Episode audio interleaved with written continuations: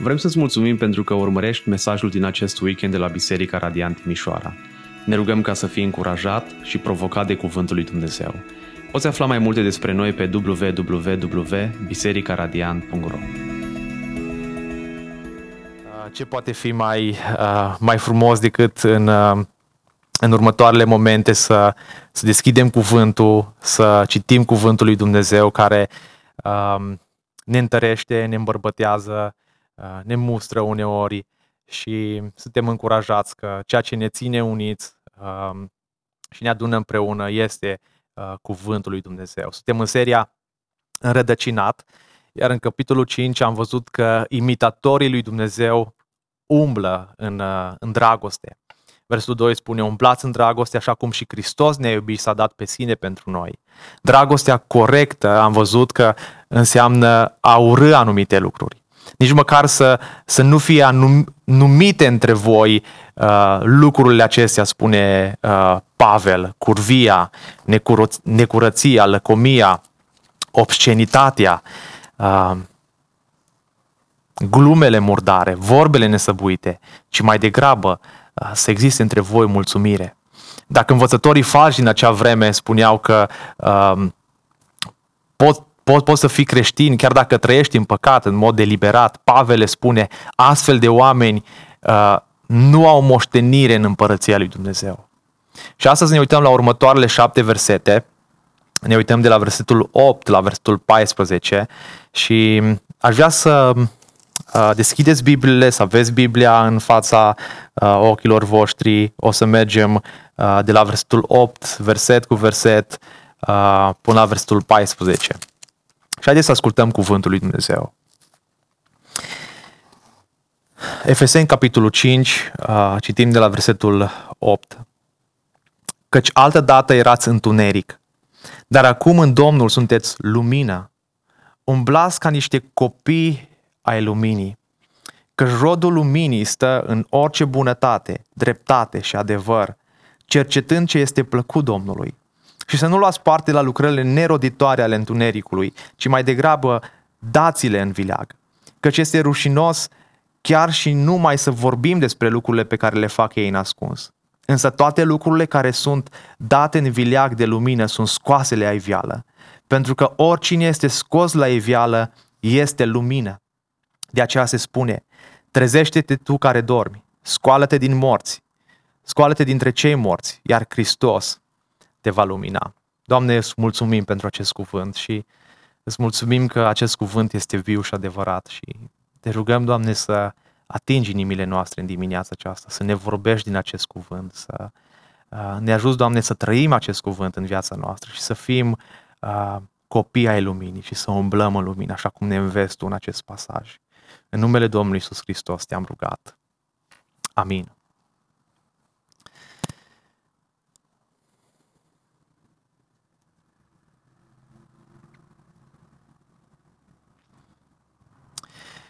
În dimineața asta aș vrea să privim la patru, patru perspective pe care le vedem uh, conturate în acest pasaj. Și dacă uh, aveți acces la Facebook sau pe uh, chatul de pe Zoom, am trimis un link uh, ca să urmăriți schița predicii unde vă puteți lua notițe. Uh, puteți să deschideți, o găsiți și pe Facebook în comentariu la postarea de, uh, de astăzi și dacă vă este mai ușor așa să o urmăriți, uh, puteți să accesați acel link. Uh, o să ne uităm la trei, trei, patru perspective. Prima parte ne uităm, uh, ne uităm la trecutul nostru.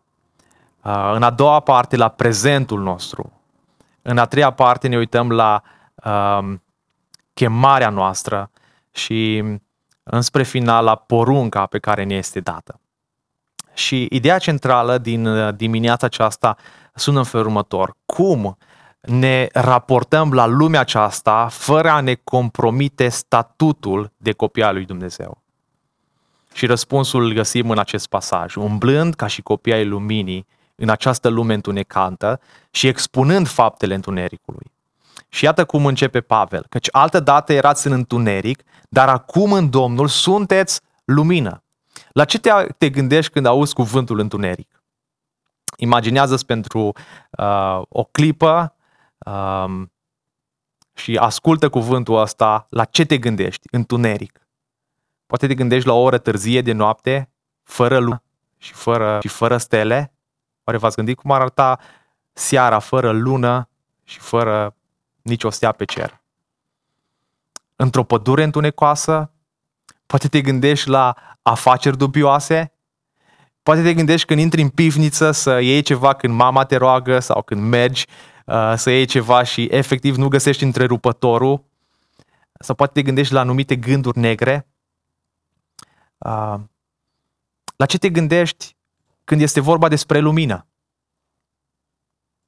Eu mă gândesc la uh, anul 2017, când împreună cu un grup restrâns de tineri am străbătut peștera Buhului, Buhului, Buhuiului lungă de vreo 3 km. Uh, bineînțeles, am avut echipamente profesioniste, sistem de iluminat, combinezoane speologic, cizme de cauciuc, ne-a mai lipsit casca de protecție, uh, dar ne-a protejat Domnul. Ne-am dat seama după aceea că multe lucruri nu le-am avut cu noi, uh, străbătând o, o peșteră atât de anevoioasă, dar am traversat toată peștera dintr-un capăt în altul, iar pe tot parcursul am trecut prin două momente dificile. Unul dintre momentele cele mai înfricoșătoare pentru noi a fost chiar la început, când am făcut un test și am stins toate luminile, toate lanternele pe care le-am, le-am avut, le-am stins acolo în peșteră. Și am zis, Doamne, dacă o să rămânem fără baterii la uh, lanterne, aici rămânem. N-a avut nici semnal la telefon, uh, cel puțin am mai făcut traseul ăsta de vreo două ori peșterea asta, știam tot drumul, știam tot ce se întâmplă, dar dacă nu aveam lumină, acolo rămâneam. Și al doilea moment a fost când am sărit într-o cascadă și una dintre lanterne a cedat. Uh, și I-am mulțumit Domnului că nu au cedat toate lanternele și am avut lanterne profesioniste și ne-am bucurat că am ieșit cu bine din acea peșteră. Dar asta mi-am adus aminte când m-am gândit la lumină și întuneric. Cu siguranță ai și tot felul de evenimente când te gândești la lumină și când te gândești la întuneric. Și uh, asta vrea să spună și Pavel, în primul rând. Pavel vorbește într-un mod spiritual și se referă nu la o peștere, nu la uh, uh, uh, o pivniță, se referă la uh, trecutul nostru. Și el spune în versetul, în versetul 8 căci altă dată erați întuneric. Observați, Pavel nu spune că am fost în întuneric uh, și am venit la lumină, iar acum încercăm să trăim în această lumină, care este cuvântul lui Dumnezeu. El spune altceva, ci altă dată eram întuneric. Nu în întuneric, ci chiar noi eram întuneric nu putem vedea nici măcar luminița de la capătul tunelului. Era noapte în viața noastră, eram ori spirituali. Nu l-am văzut pe Dumnezeu, nu l-am căutat, n-am simțit nevoia de un mântuitor.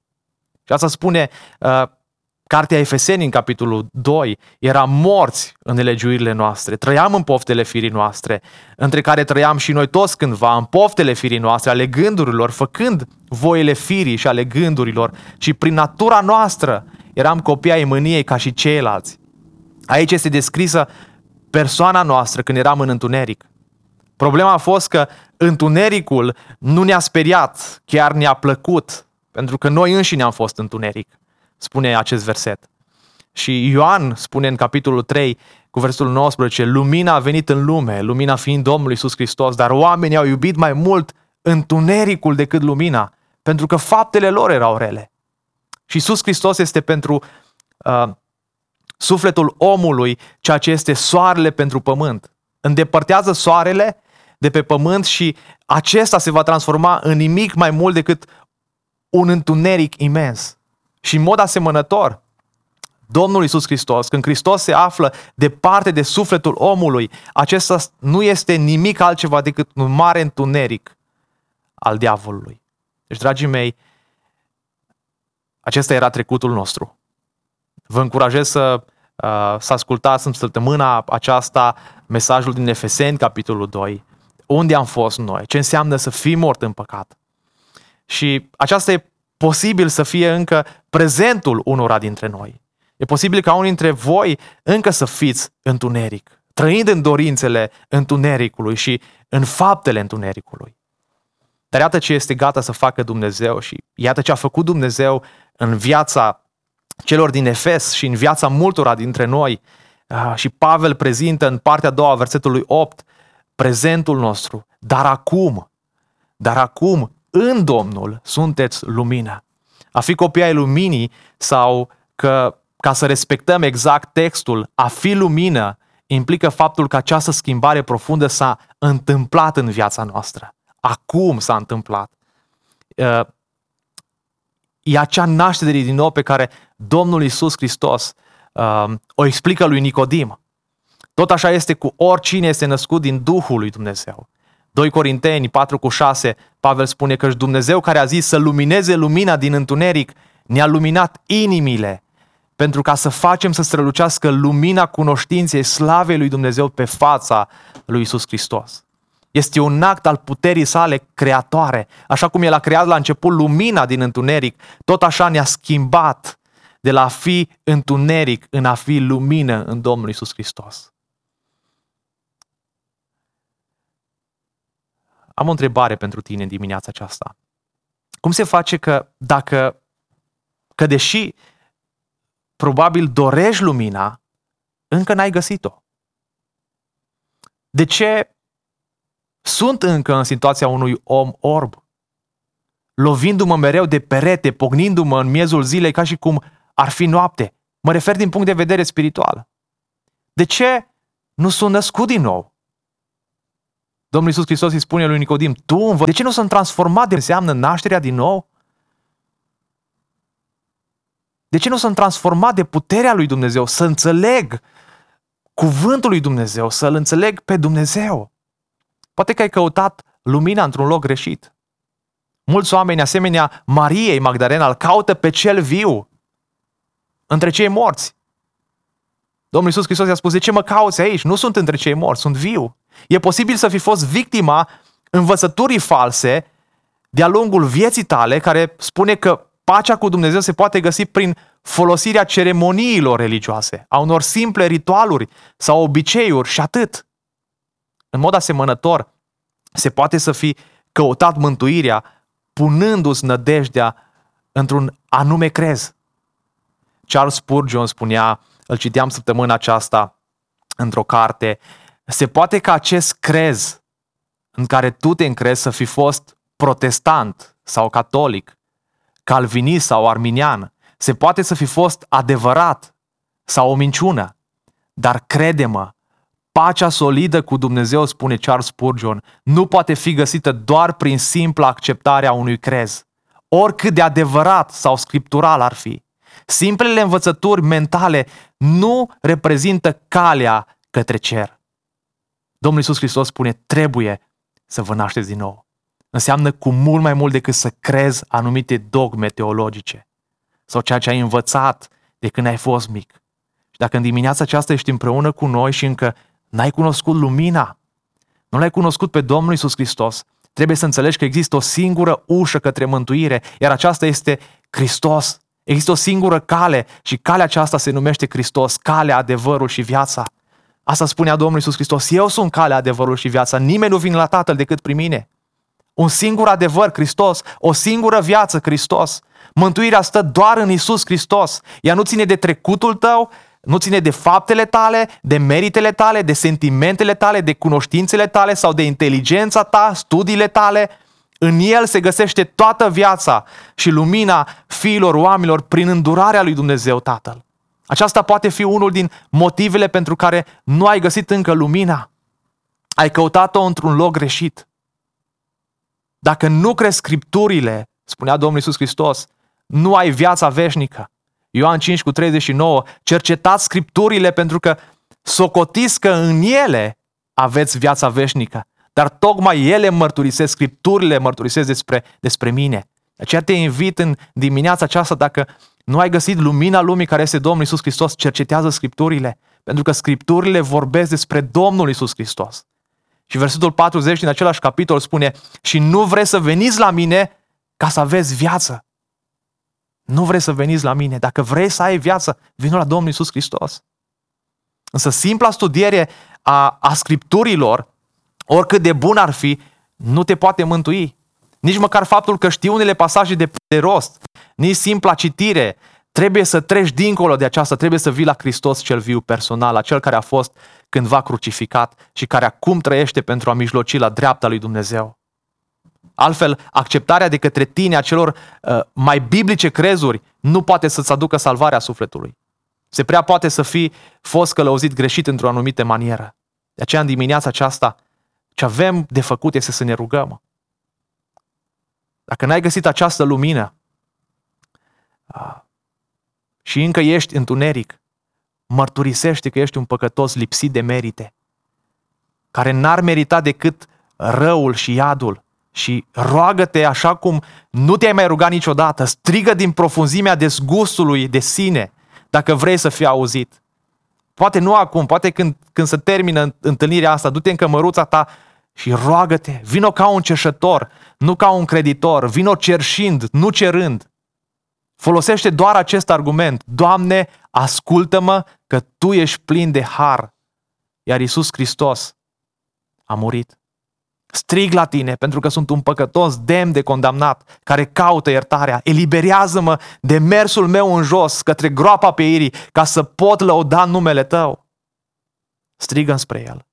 Domnul Iisus Hristos a spus în Ioan capitolul 8, le-a vorbit din nou mulțimilor și le-a spus, eu sunt lumina lumii, cel ce mă urmează pe mine nu va umbla niciodată în întuneric, ci va avea lumina vieții.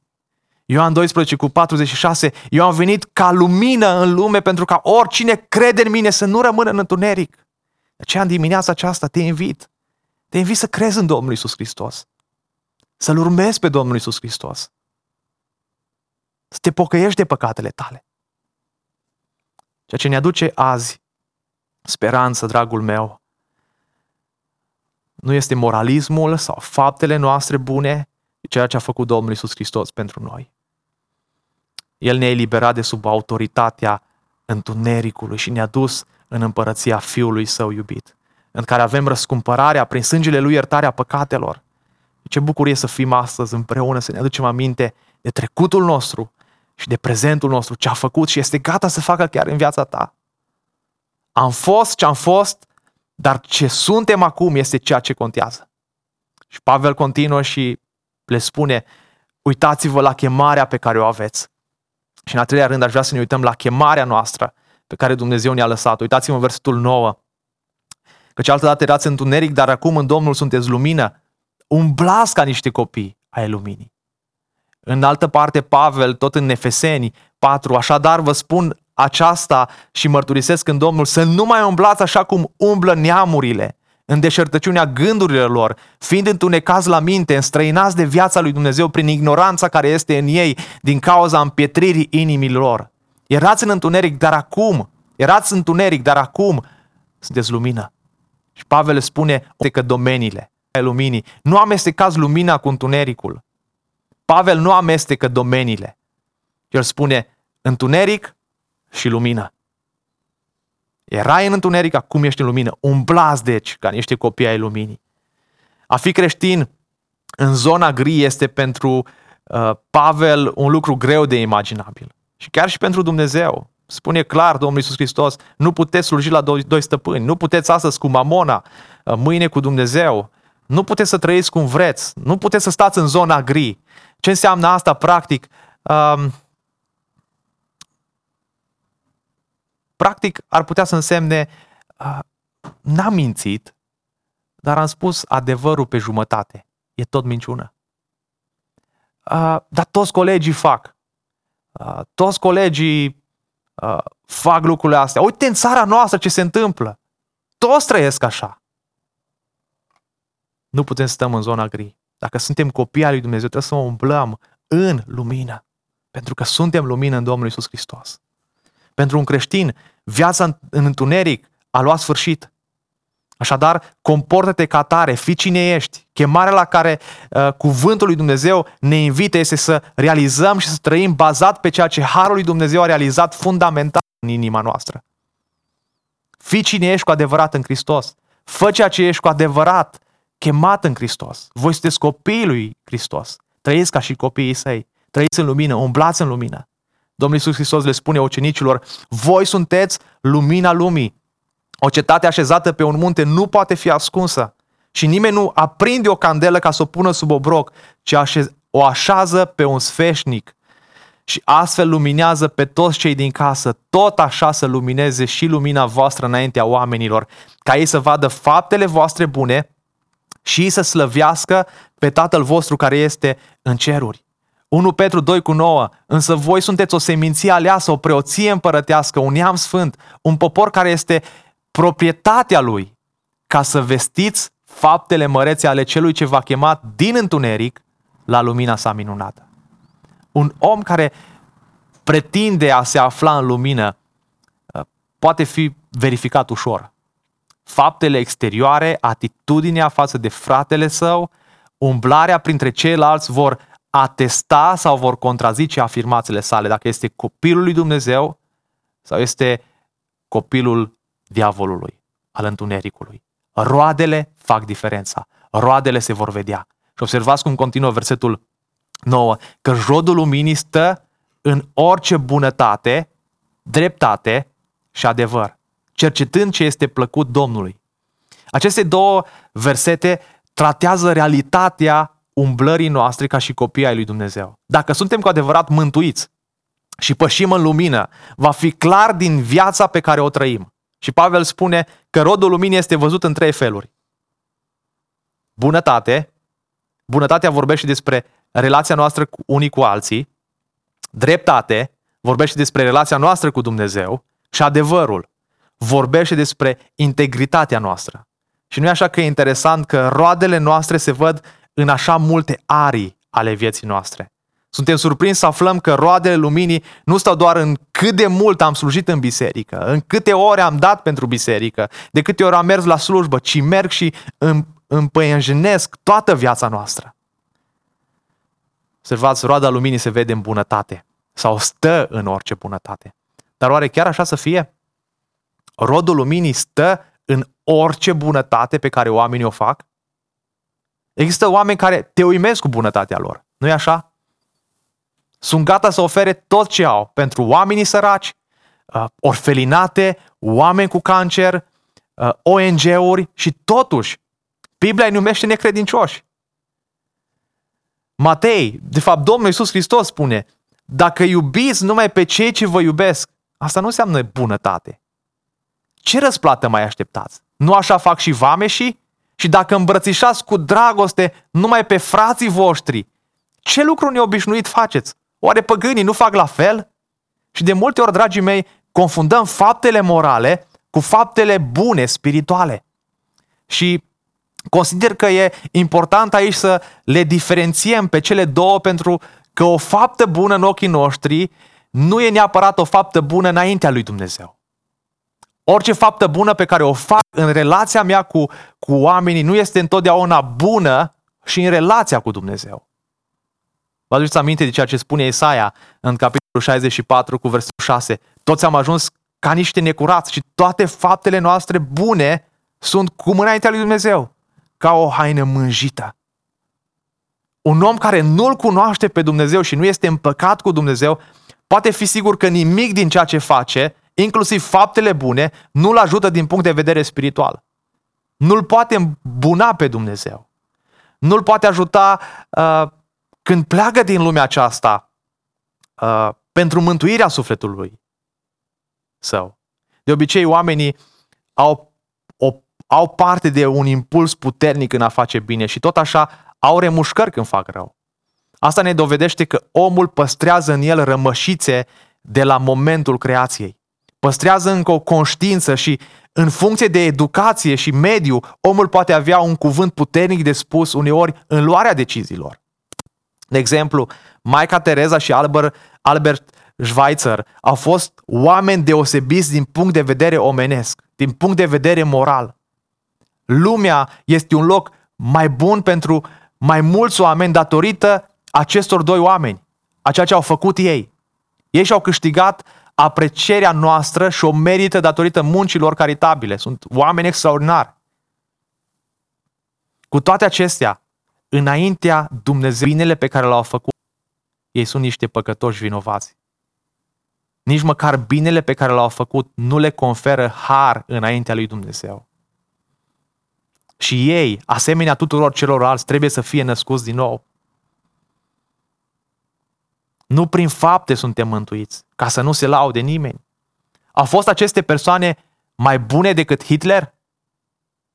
Sigur că au fost. Dacă judeci doar din perspectiva standardelor omenești. Este posibil ca un, unul ca Hitler să fie mântuit prin har și să meargă în cer. Și cu toate acestea, unii precum Maica Tereza sau precum Schweitzer să rămână pierduți spiritual și să meargă în ea din pricina neprihănirii lor de sine. Adică a faptului că se consideră mântuiți prin bunătatea lor și faptele lor bune. Răspunsul este da, e posibil. Dar ambele situații sunt posibile dacă le judeci folosind standardele lui Dumnezeu. Cum pot să-mi dau seama cine manifestă bunătatea care vine de la Dumnezeu? Cum pot să fac deosebirea cine este născut din Duhul lui Dumnezeu și cine uh, rodește pentru Dumnezeu? Cuvântul acesta, bunătate, este tradus în termenul grecesc prin crestotes, amabilitate divină. Și când cunoaștem amabilitatea divină, bunătatea lui Dumnezeu, acea bunătate despre care cuvântul lui Dumnezeu spune că cel face să răsară soarele lui și peste cei răi și peste cei buni și trimite ploaie peste cei drepți și peste cei nedrepți. Când cunoaștem această bunătate, putem să ne dăm seama că omul acela rodește. Duhul lui Dumnezeu rodește în viața lui. Și ascultați care este această bunătate. Domnul Iisus Hristos vorbește despre această bunătate. Ați auzit că s-a zis să iubești pe semenului tău și să urăști pe dușmanul tău. Asta știe să facă orice om și asta era atunci între ei. Dar Domnul Iisus Hristos spune, dar eu vă spun, iubiți-vă dușmanii, binecuvântați pe cei ce vă blastămă, faceți-le bine celor ce vă urăsc și rugați-vă pentru ei, pentru cei ce vă asupresc și vă persecută, ca să fiți astfel fi ai Tatălui vostru care este în ceruri. Fiți, de, fiți deci desăvârșiți așa cum și Tatăl vostru cel ceresc este desăvârșit. Iată care uh, cum poți să-ți dai seama cine e omul acela născut din Dumnezeu. Și aș vrea să te întreb, îți iubești dușmanii? Îi binecuvintezi pe cei ce te blastămă? Poate la locul de muncă? În societate? Faci bine celor ce te urăsc? Te rogi pentru cei care te asupresc și te persecută? Pavel spune în 1 Tesaloniceni 5 cu 15, aveți grijă ca nimeni să nu răsplătească cu rău, ci urmăriți întotdeauna să faceți binele atât unul altuia cât și tuturor. Bunătatea lui Dumnezeu în mine, sau ca să-l citesc pe Pavel, orice bunătate, se vede orice bunătate în relația mea cu soția, cu soțul, cu părinții, cu frații din biserică, cu colegii de lucru, cu vecinii, cu cei care știu uh, că nu mă suportă, le arăt bunătatea lui Hristos, că rodul luminii stă în orice bunătate, în orice dreptate. Rodul luminii se vede în dreptate. Dumnezeu este drept și acționează întotdeauna în acord cu ceea ce este drept și este el însuși standard final pentru ceea ce este drept. Vorbind despre Dumnezeu, Moise spune în Deuteronomul 32 cu 4, El este stânca, lucrarea Lui este desăvârșită, căci toate căile Lui sunt drepte. Și acest cuvânt se referă la starea noastră în fața Domnului. Când El ne-a mântuit, Dumnezeu ne-a declarat drepți, ne-a justificat, ne-a luat toată vina, ne-a imputat neprihănirea lui Hristos, ne-a făcut sfinți în fața Lui. Dreptatea este văzută în viața noastră atunci când trăim realitatea a cine suntem și ceea ce am fost făcuți în Hristos Isus. Vorbește despre o evlavie care face ca viața noastră să fie diferită pentru că aparține Domnului. E vorba de caracterul nostru. Cel ce se teme de Dumnezeu este evlavios în toate circumstanțele. este drept în toate circumstanțele. Un plus stabil, uh, un, un puls stabil este semnul sănătății. Stabilitatea ta uh, în Hristos, în dreptatea lui Dumnezeu, în umblarea ta cu El, este un semn al sănătății. O umblare statornică demonstrează har în inimă. Dacă un om evlavios este pus prin providența lui Dumnezeu între cei răi, el nu se va contopi cu aceștia, ci prin purtarea lui va fi o priveliște a frumuseței sfințeniei. El nu se contopește cu cel rău. Ești un astfel de credincios? Indiferent în ce context ești pus, vei sta drept? Nu te contopești cu întunericul? Mai ales într-un sistem ca acesta atât de corupt. Rodul luminii se vede în, în dreptatea pe care Dumnezeu a făcut-o în viața ta. Și această dreptate se vede în exterior. Rodul luminii se vede în adevăr, spune cuvântul. Adevăr se referă la integritatea personală a creștinului. Integritatea ta ca și copil al lui Dumnezeu. Și trebuie să practicăm adevărul în toate felurile. Să-L credem pe Dumnezeu. Că El este calea, adevărul și viața. Să vorbim adevărul. Să nu vorbim minciuni. Nici măcar jumătăți de minciuni. Să trăim adevărul. Să trăim la nivelul chemării noastre. Și în ultimul rând, Pavel vorbește despre cercetând ce este plăcut Domnului. Caută ce îi este plăcut lui Dumnezeu. Asta este dovada mântuirii. În fiecare zi caut ce este plăcut lui Dumnezeu. Aceasta mi-e ținta mea ca și creștin. Asta îmi doresc. Îmi doresc să fiu plăcut Domnului mai mult decât îmi doresc să trăiesc în confortul meu. Și Pavel, când vorbește despre a cerceta ce îi este plăcut lui Dumnezeu, nu vrea să ne spună că Dumnezeu ne-a lăsat ceva uh, neclar. Nu înseamnă că ne închidem într-o cameră și ne gândim uh, și cercetăm cum îi să fim pe placul lui Dumnezeu. Hai să mă închid într-o cămăruță și să cercetez cum îi să fiu pe placul lui Dumnezeu. Dragii mei, Dumnezeu ne-a lăsat Biblia, care ne spune cum îi place lui Dumnezeu să trăim ne, ne spune cum îi place lui Dumnezeu să trăim. Dovada uh, vieții noastre că umblăm în lumină este o viață plăcută lui Dumnezeu. Și Pavel spune în Roman 12, 1 cu 3, prin urmare vă îndemn, fraților, prin îndurarea lui Dumnezeu să vă aduceți trupurile voastre ca o jerfă vie, sfântă, plăcută lui Dumnezeu. Aceasta va fi o slujbă dovnicească din partea voastră. Nu vă conformați acestui viac, ci lăsați-vă transformați prin renoirea minții voastre ca să puteți discerne care este voia lui Dumnezeu. Voia lui Dumnezeu cea bună, plăcută și desăvârșită. Ei bine, cum arată trăirea pentru uh, plăcerea Tatălui? Așa o descrie Pavel de la versetul 11 până la versetul 14. Omul care vrea să cerceteze ce este plăcut lui Dumnezeu, Pavel continuă și spune, din versetul 11. El nu ia parte la păcat. Observați versetul 11. Să nu luați parte la lucrările neroditoare ale întunericului. Și el le-a, le-a, le-a spus în uh, capitolul 5 care sunt acestea. Imoralitatea sexuală, materialismul, uh, comportamentul verbal neadecvat, indecența, uh, și în contrast, în contrast, datorită și scopului nostru este de a trăi și a promova opusul acestora.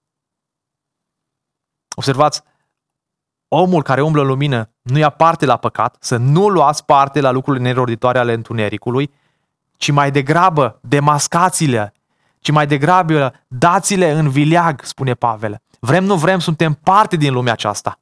Suntem la muncă cu colegii noștri, suntem la școală, suntem în supermarket, și uneori sunt în, în față în față cu lucrările neroditoare ale întunericului. Ce fac? Domnul Iisus spune, Tată, în Ioan capitolul 17, nu te rog să iei din lume, ci să-i păstrezi, să-i păzești de ce rău. Așa cum tu m-ai trimis pe mine în lume, tot așa îi trimit și eu pe ei în lume. Dragii mei, avem un mandat clar în această lume, să fim o prezență activă și nu una pasivă, să fim în mijlocul oamenilor, să fim printre ei, dar nu luând parte la lucrările neroditoare ale lor, ci mai degrabă dați-le în vileag. lucrările neroditoare ale întunericului, dați-le în vileag. De aceea, spune nu păcatului. Nu te teme că vei fi numit într-un fel sau altul de cei necredincioși atunci când vei spune nu păcatului. Spune nu păcatului. Spune colegul tău de muncă, știi, ceea ce faci tu este păcat în ochii lui Dumnezeu. Mărturisește-ți păcatul înaintea lui Isus Hristos. Dar poate și în grupurile mici. De aia Dumnezeu ne-a pus în comunitatea aceasta să veghem unii asupra altora, să ne îndemnăm la dragoste și la fapte bune. Dacă nu ai curaj, poate în grupurile mici, uh, spune unei persoane în care ai încredere, care o vezi uh, mai spirituală și te poate ajuta în domeniul în care tu te lupți. Versul 12, că și este rușinos. Chiar și numai să vorbim despre lucrurile pe care le fac ei în ascuns. Aia, și câteva gânduri practice înspre final. Aș vrea să, să fii în gardă. Ca și creștin care umblă în lumină, fii în gardă. Tovărășiile rele strică obiceiurile bune. Poate mi-au auzit această, uh, această frază. Nu ar trebui să fii cel mai bun prieten cu un necredincios. Odată ce ai fost născut din nou, pretenia ta cea mai adâncă trebuie să fie cu cei care împărtășesc o dragoste comună pentru Isus, pentru lucrurile lui Dumnezeu. Pentru un credincios să intre într-o relație apropiată cu un prieten bun, un partener de afacere, o căsătorie cu un necredincios, înseamnă să, uh, uh, să nu asculți de porunca lui Dumnezeu. Nu vă înjugați la un jug nepotrivit, 2 Corinteni 6 cu 14. Dacă nu te distanțezi de pre- preteniile anterioare nașterii tale din nou, e posibil ca acei prieteni care nu sunt interesați de lucrurile lui Dumnezeu să te atragă înapoi, să te tragă înapoi la viața ta trecută. Și poate mă întrebi acum în mintea ta, bine, bine Adi, dar ne-ai bătut la cap aproape un an de zile și ne-ai spus să spunem Evanghelia uh, prietenilor noștri. Cum rămâne cu faptul că noi trebuie să fim un exemplu, o mărturie pentru cei din jur? Și este un al doilea gând practic. Fii întotdeauna conectat la scopul tău. Și anume ca cei pierduți să-L cunoască pe Hristos. Să audă Evanghelia. Iisus a fost numit prieten al păcătoșilor, dar El nu a petrecut timp cu, uh, cu ei ca să se distreze. El avea intenția de, de a căuta și a salva ceea ce era pierdut. El a spus că nu a venit să-i cheme pe cei drepți la pocăință, ci pe cei păcătoși.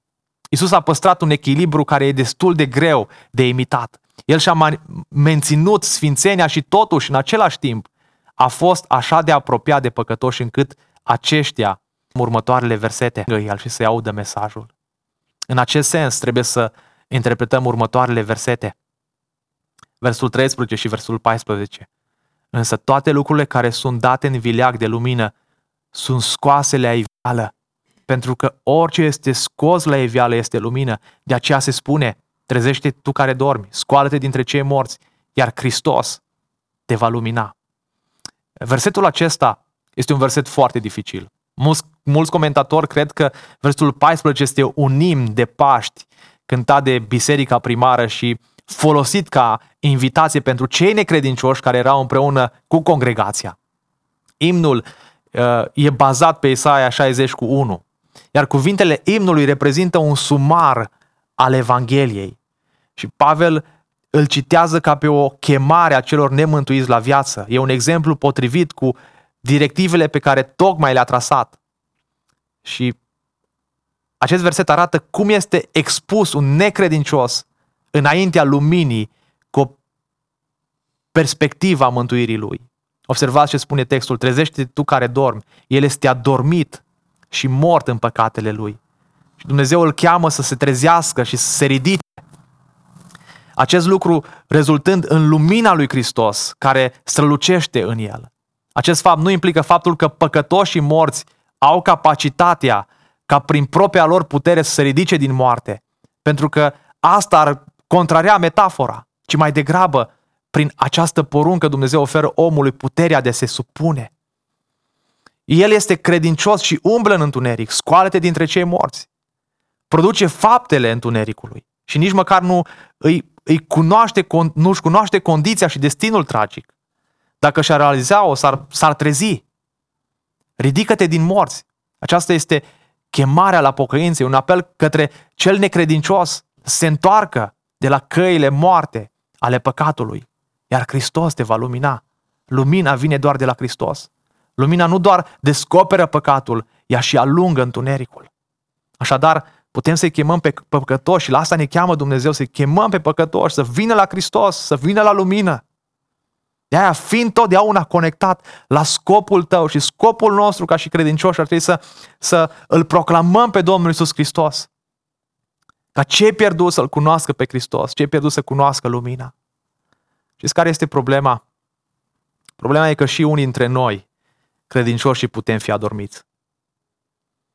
Și noi s-ar putea să fi ațipit în umblarea noastră pe calea credinței. Cum ne dăm seama dacă suntem treji sau am adormit? Nu știu dacă mai sunteți acolo, dacă cumva n-ați ațipit. Dar uite cum ne dăm seama. Spurgeon spunea, creștinul care doarme nu-i pasă de ce se întâmplă cu cei din jurul său. Cum ar putea să-i pese dacă doarme? Oh, spunea Spurgeon, unii dintre voi creștinilor nu vă pasă dacă sufletele oamenilor sunt mântuite sau pierd. Vă este îndeajuns că voi sunteți bine, sunteți mântuiți, sunteți confortabili. Dacă puteți ajunge la o locație respectabilă de închinare și să ajungeți cu unii în cer, e suficient. Nu mai contează nimic altceva. Asta înseamnă să, să dormi, să țipești în umblarea ta cu, cu Dumnezeu, să nu-ți mai pese de cei din jurul tău, să nu mai spui Evanghelia, să nu mai proclam pe Iisus Hristos. De aceea trezește-te dacă dormi. Trezește-te. Pavel spune în Roman 13 să faceți lucrul acesta, că știți, vremea în care ne aflăm uh, este aproape. Este deja ceasul să vă treziți din somn, căci mântuirea noastră este mai aproape acum decât atunci când am devenit credincioși. Noaptea aproape a trecut, iar ziua se apropie. Să ne dezbrăcăm deci de faptele întunericului, să ne îmbrăcăm cu armura luminii, să umblăm cuvincios, ca în timpul zilei, nu în chefuri și în beții, nu în desfrânări și în depravare, nu în ceartă și în invidie. Din potrivă, îmbrăcați-vă cu Domnul Isus Hristos și nu purtați grijă de firea voastră, Pavel le spune tesalonicenilor, însă voi, fraților, nu sunteți în întuneric, așa încât ziua aceea să vă apuce ca un hoț, căci voi toți sunteți fii ai luminii și fii ai zilei. Noi nu suntem ai nopții, ci ai întune- nici ai întunericului. Așadar, să nu dormim, să nu dormim ca și ceilalți, ci să veghem și să fim treji.